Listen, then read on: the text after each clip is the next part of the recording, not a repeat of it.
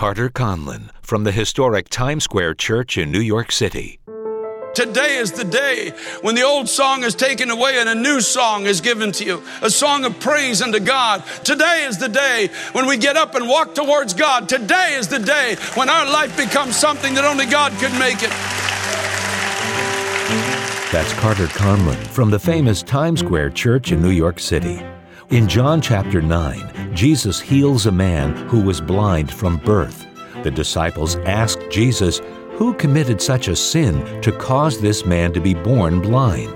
But Jesus told them that this happened so that the works of God might be displayed in him. Let's join Carter now with this message titled A Promise of Extraordinary Life. John chapter 9, beginning at verse 1. Now, as Jesus passed by, he saw a man who was blind from birth. And his disciples asked him, saying, Rabbi, who sinned, this man or his parents, that he was born blind? And Jesus answered, Neither this man nor his parents sinned, but that the works of God should be revealed in him. I must work the works of him who sent me while it is day. The night is coming when no one can work. As long as I am in the world, I am the light of the world. And when he had said these things, he spat on the ground and made clay with the saliva. And he anointed the eyes of the blind man with the clay. And he said to him, Go wash in the pool of Siloam, which is translated sent. So he went and washed and came back seeing. Therefore, the neighbors and those who previously had seen that he was blind said, Is not this he who sat and begged? Some said, This is he. Others said, He is like him. He said, I am he. Therefore, they said to him, How were your eyes opened? He answered and said, A man called Jesus made clay and anointed my eyes, and said to me, Go to the pool of Siloam and wash. So I went and washed, and I, would, I received sight. Now, how would you like a testimony in the not too distant future where people who once knew you say exactly as they did in verses 8 and 9? Your neighbors and your friends come and saying, Well, is this not he who sat and begged? Is this not the person who was confined to a certain place in life, had certain restrictions, limitations? We never expected him or her to become any more than they were. How did this happen? Would you like a testimony where you got to the point where people would have to say, well, it's like him, kind of looks like him, but it's not the person I once knew. Looks like her, sort of, but there's light in the eye confidence in the voice, purpose in the step. Would you like a testimony that people are so perplexed at what happened to you that you would have to say, No, it really is me? It really is me. Is there a way that I can be brought out of the ordinary and, ex- and what is expected from my life into the extraordinary and unexpected? Something that you and I know that only God can do. Now, chapter 9, verse 1, it says, Now as Jesus passed by, he saw a man who was blind from birth. As Jesus passed by, he saw somebody who was limited physically, limited socially. He saw a person that everybody had the opinion there's only so much that this person could ever achieve. There's only so many places you could ever go. There's only so far you could ever rise in ability, intelligence, your future's limited because you see, from birth, this is the way you've always been. And society has a way of doing that. Society has a way of saying, well, this is the family you were born into. This is the class you were born into. This is the situation you were born into. This is how your life has been lived. And so we really don't expect anything of you other than to be even coming to the house of God just to beg, looking for little crumbs of hope a little bit of a future. They never really expected much from this man until Jesus passed by. Maybe he didn't expect much of himself either. Many, many people in the house of God.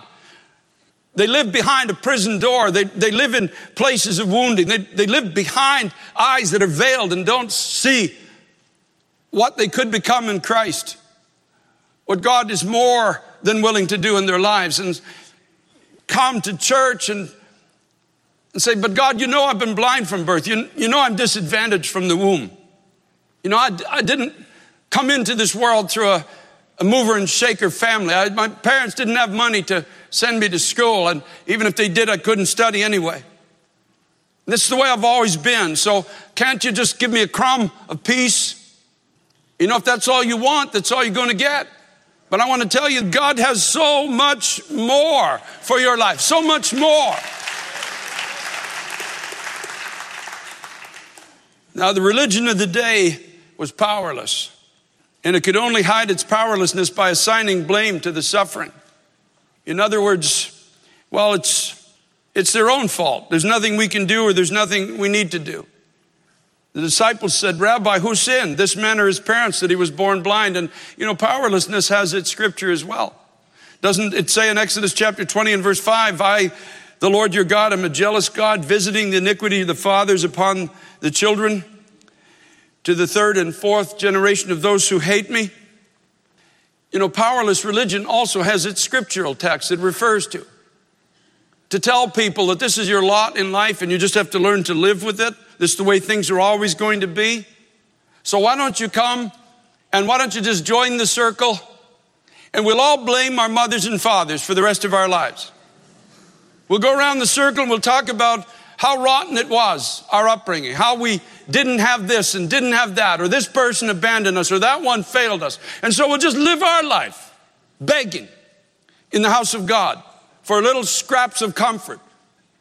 And scraps do come from human comfort. I'm not marginalizing that. It's possible to get some comfort from the counsel of men. But Paul the apostle said, Your faith is not to rest in the wisdom of man, but in the power of God. That's where your faith is to rest. You see, humanity was under a curse. When Adam and Eve sinned in the Garden of Eden, the curse of sin came into the human race. And sin brought with it all of its expressions and all of its limitations and all of its breakdown, all of its heartache and all of its captivity and its besetting conditions that we seem powerless to get out of. But what they failed to see, these disciples that were walking with Jesus, is that standing among them was God Himself in the form of His Son, who came not to condemn the world, but that the world through Him might be saved. Jesus came to destroy both the power and the penalty of sin which had fallen on the whole human race because of the fall of Adam and Eve in the Garden of Eden. And yes, in the Old Testament there was there were laws, there was things stated by God, but it was only Paul says to prove to us the hopelessness of changing our condition in human strength. It could not be done. It required human effort. It required a river of blood that flowed from the Old Testament temple for those who wanted to try to sincerely change and walk with God. You see, failure has its scripture. But in the New Testament, we have a Savior. In the New Testament, we have the Son of God who went to a cross and he made an open display of the powers of darkness. He made an open display. In other words, he spread out their weaponry after his victory and said, All of these things that once dominated your mind, your heart, your life, your future, your past. All of these things were destroyed at the cross.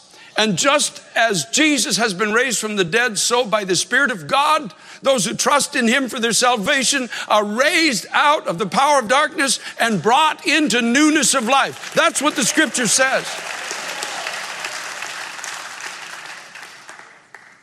Jesus said these words in Luke 4 The Spirit of the Lord is upon me because he's anointed me to preach the gospel to the poor. In other words, there is a treasure available to you that has nothing to do with your parentage or your lineage or your investment strategies or lack thereof or your hustling on the street or inability to do it. There is a treasure available to you that came to you from the cross.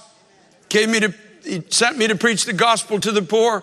He has sent me to heal the brokenhearted to tell you that there's no wound of your past that has the right to hold you in blindness any longer, to proclaim liberty to the captives and the recovery of sight to the blind, to set free those who are oppressed, and to proclaim the acceptable year of the Lord. And then he closed the book and gave it to the attendant and sat down, and the eyes of all who were in the synagogue were fixed on him. And he began to say to them, Today, this scripture is fulfilled in your hearing. Truly amazing Today is the day of your freedom. Today is the day of a new life. Today is the day when prison doors can't hold you anymore. Today is the day when former blindnesses cannot stop you from seeing the purpose of God for your life anymore. Today is the day when weakness gives into strength, confusion gives into clear thinking. Today is the day when powerlessness is enveloped in the power of God. Today is the day when the old song is taken away and a new song is given to you. A song of praise unto God that many will begin to see it and fear and trust in the Lord. Today is the day when we throw off the shackles of powerless religion. Today is the day when we get up and walk towards God. Today is the day when our life becomes something that only God could make it. They asked him, Rabbi, who sinned, this man or his parents, that he was born blind? And Jesus said, Neither this man nor his parents sinned, but that the works of God should be revealed in him. Now, he was not implying that either this man or his parents were sinless, but he was pointing to the fact that he had come to reclaim that which had been lost and to do it with irrefutable chain breaking power. In other words, you no longer have to live where you are. You don't have to be what you presently are. You don't have to follow what others have said you will be any longer.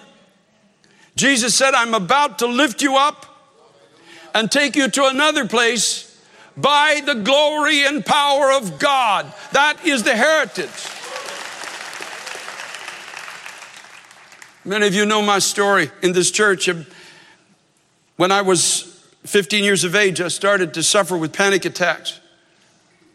A lot of pressure was put on my life when I was younger, and I put a lot of pressure on myself. I don't need to go into all the details. But I was, I was pushed towards being something that I felt that I didn't have the ability, the strength to be. And so when I was 15 years old, I began, fear got a hold of my life.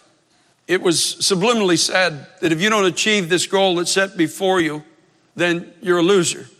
You failed. And I didn't feel I had the strength. I didn't feel I had the wisdom, the ability, or even the desire to go there. But yet, not going there meant my life was a failure. And so fear got a hold of me. And I began to panic when I was 15. I would suffer panic attacks. And I've described them to you as the closest thing to hell on earth that you will ever experience. You feel like you're going to die. Your heart starts beating out of your chest. It feels like somebody's pouring a bucket of sand on your head and a sense of doom and hopelessness starts surrounding you. For nine years, I suffered with these attacks. I fought against it with Valium. I fought against it with whiskey. I fought against it by being a physical fitness nut.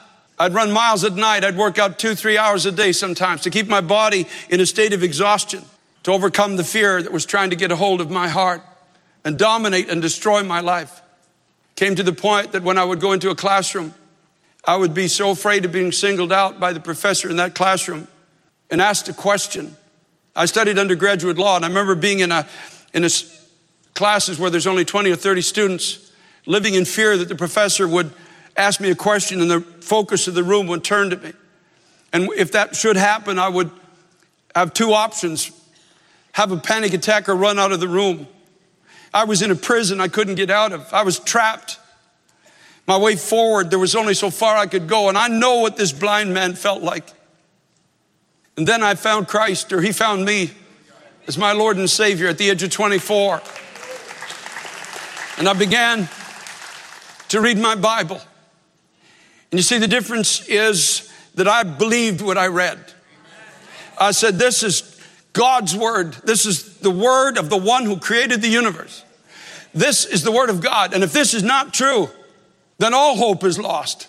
And so I choose to believe this, every word of it. And I was reading a scripture one day with the Apostle Paul. I, I didn't even know the whole verse, only knew half of it. But the half I remembered became a power that transformed my life. Where Paul said, If God be for us, who can be against us? I read it, I believed it. I remember going home at night. My wife and I had a farm by this point. I was a new babe in Christ. I loved God with all my heart. Went to bed at night and we were, I was laying down in bed and I felt one of these panic attacks coming on my life. Now, in the past, up to this point, I would go down in the kitchen, fill my face with Valium, and take a straight glass of whiskey because it was that horrid and that's the only way I knew how to escape it. But I made a choice that night. I went downstairs into my living room and said, I am a believer in Christ now. And so, therefore, no more whiskey, no more Valium. Those things are out of my life. I went into my living room and I stood there. It was about midnight. I stood in my living room. I remember it like it was yesterday. And here's the words I said I said, Satan, you can only kill me if God allows you to. And if He allows you to, I'm going to heaven tonight. So I win either way. I win. So I said, You throw at me now everything you've got. But I throw back at you what I now have. In the name of Jesus Christ, the Son of God, I resist you.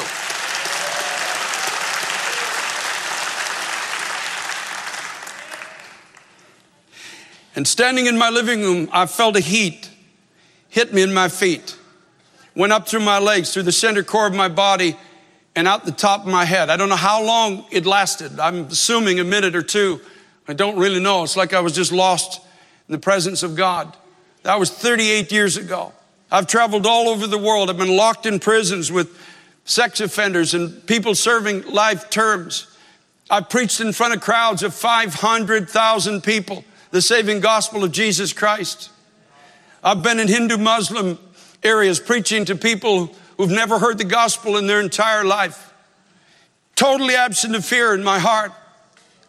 Filled with the faith of God, thanking God for what He alone has been able to do. I know exactly what this blind man on the side of the road felt.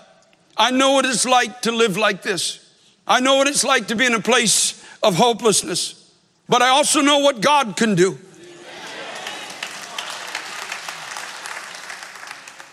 In verse 6, it says, When he, that's Jesus, had said these things, he spat on the ground and made clay with the saliva, and he anointed the eyes of the blind man with the clay.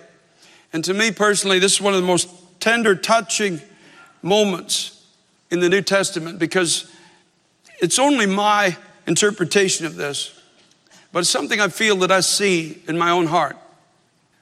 God made Adam, Genesis 2 7, out of the dust of the ground. God loved Adam with a love that you and I can't understand. And when Adam and Eve sinned, he lost not just Adam and Eve at that moment, but he lost the whole of their children, which you and I are. We're all descendants of Adam and Eve. And I believe that as Jesus went down to the ground, spit on the ground, made clay. I don't know how he made Adam in the first place. I wonder if he spit on the ground the first time he made Adam and made clay. It just says he formed him from the dust of the ground, doesn't tell us how he did it. But he spit on the ground, picked it up, made a clay with it, and put it on Adam's eyes. And here's what I see Adam, I love you. I made you. I have loved you with an everlasting love, and I can change you and I can heal you if you will let me touch you. I can give you sight. I can bring you back to what was lost. I haven't come to condemn you. I've come to reclaim you. I've come to call you home to me. I've come to make you a testimony in the earth to the other descendants of Adam of who I am and what I'm able to do and how I can open any prison door and how I can break the chains of all limitation and how I can take those who are weak and foolish and the nothings and nobodies of this world, and I can touch them with my Holy Spirit. And I can raise you up and make you a testimony of who I am. And he said to him, Now go wash your eyes in the pool of Siloam, which is translated sent. So he went and washed and came back seeing. John 17, 18, Jesus said, as he was praying to his father, and he said, Father, as you sent me into the world, I've also sent them into the world. And there are many today in the body of Christ who don't see because they have lost the focus of being sent. They've lost the understanding of why the touch of God comes on a person's life. Go to the pool of sent. I'm sending you. Go there and wash your eyes there. If you can't see a way out of your dilemma, go to the pool of sent. The Laodicean church in Revelation, the last church in Revelation chapter 3, A people who their eyes had fallen on garments and position and power and gold. And because of these things, they felt that they were fulfilled even in Christ. But Jesus said to that particular people group at that time, You're wretched and blind and naked. He said, I challenge you. Anoint your eyes with eye salve that you might see. They, they, they lost the focus of why the church is left in the world. And they started looking to themselves, their own security, their own betterment, their own happiness. And they lost the understanding that the Son of God came that mankind might be saved and left us here as a testimony of his love and his changing power for those who are willing to turn to him. All the neighbors and those who had previously seen that he was blind said, Is not this he who had sat and begged? And some said, Well, this is him. Others said, Well, he's like him. And he had to tell them, I am he. They said, How were your eyes opened? He answered and said, A man called Jesus made clay and anointed my eyes and said to me, Go to the pool of Siloam and wash. So I went and washed and I received sight. It all hinges on the pool of Siloam, the willingness to be sent. And if that's in your heart today, and you can say, Lord Jesus Christ, I'm tired coming to church and begging. You said that you came to preach the good news to the poor. You said that prison doors couldn't hold me. You said that no wound of the past can continue to bruise my heart. You said that no limitation can blind me to the future that you have prescribed for my life. And so I'm going to challenge you to do today what I did years ago. Stand your fear to the face and say, Devil, you can only kill me if God allows you, and if He does, I'm going to heaven. But I'm not letting you bark at me and keep me in a cage any longer. I'm not letting you tell me that my past is dictating my future. I'm not giving in to the voices that said, This is what you are, this is what you will always be. No, sir. I serve a God who raises people from the dead.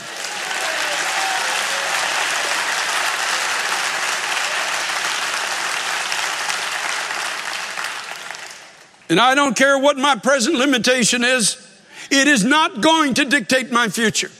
God is able to come upon me with power He's able to give me vision and He's going to give me a message for this generation. The message is simple. What God has done for me, God will do for you if you will trust Him.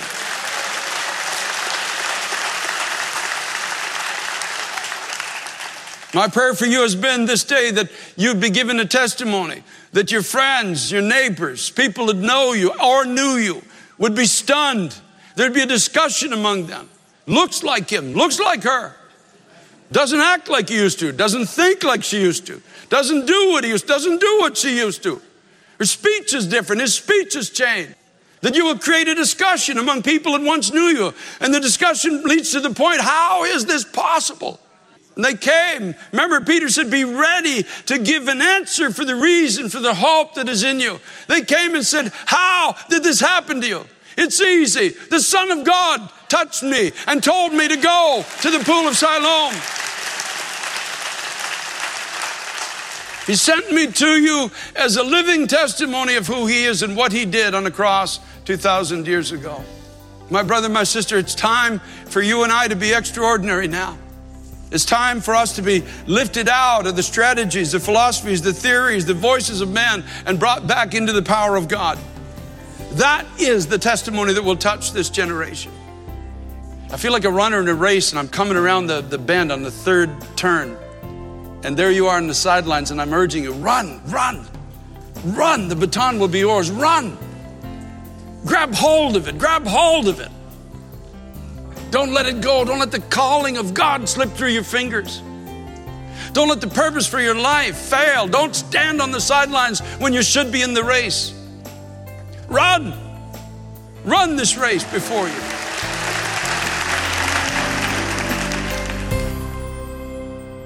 You've been listening to Carter Conlon from Times Square Church in New York City. For more information and resources to help you in your walk in Christ, log on to tsc.nyc. That's tsc.nyc And Be sure to be with us next week for A Call to the Nation with Carter Conlon.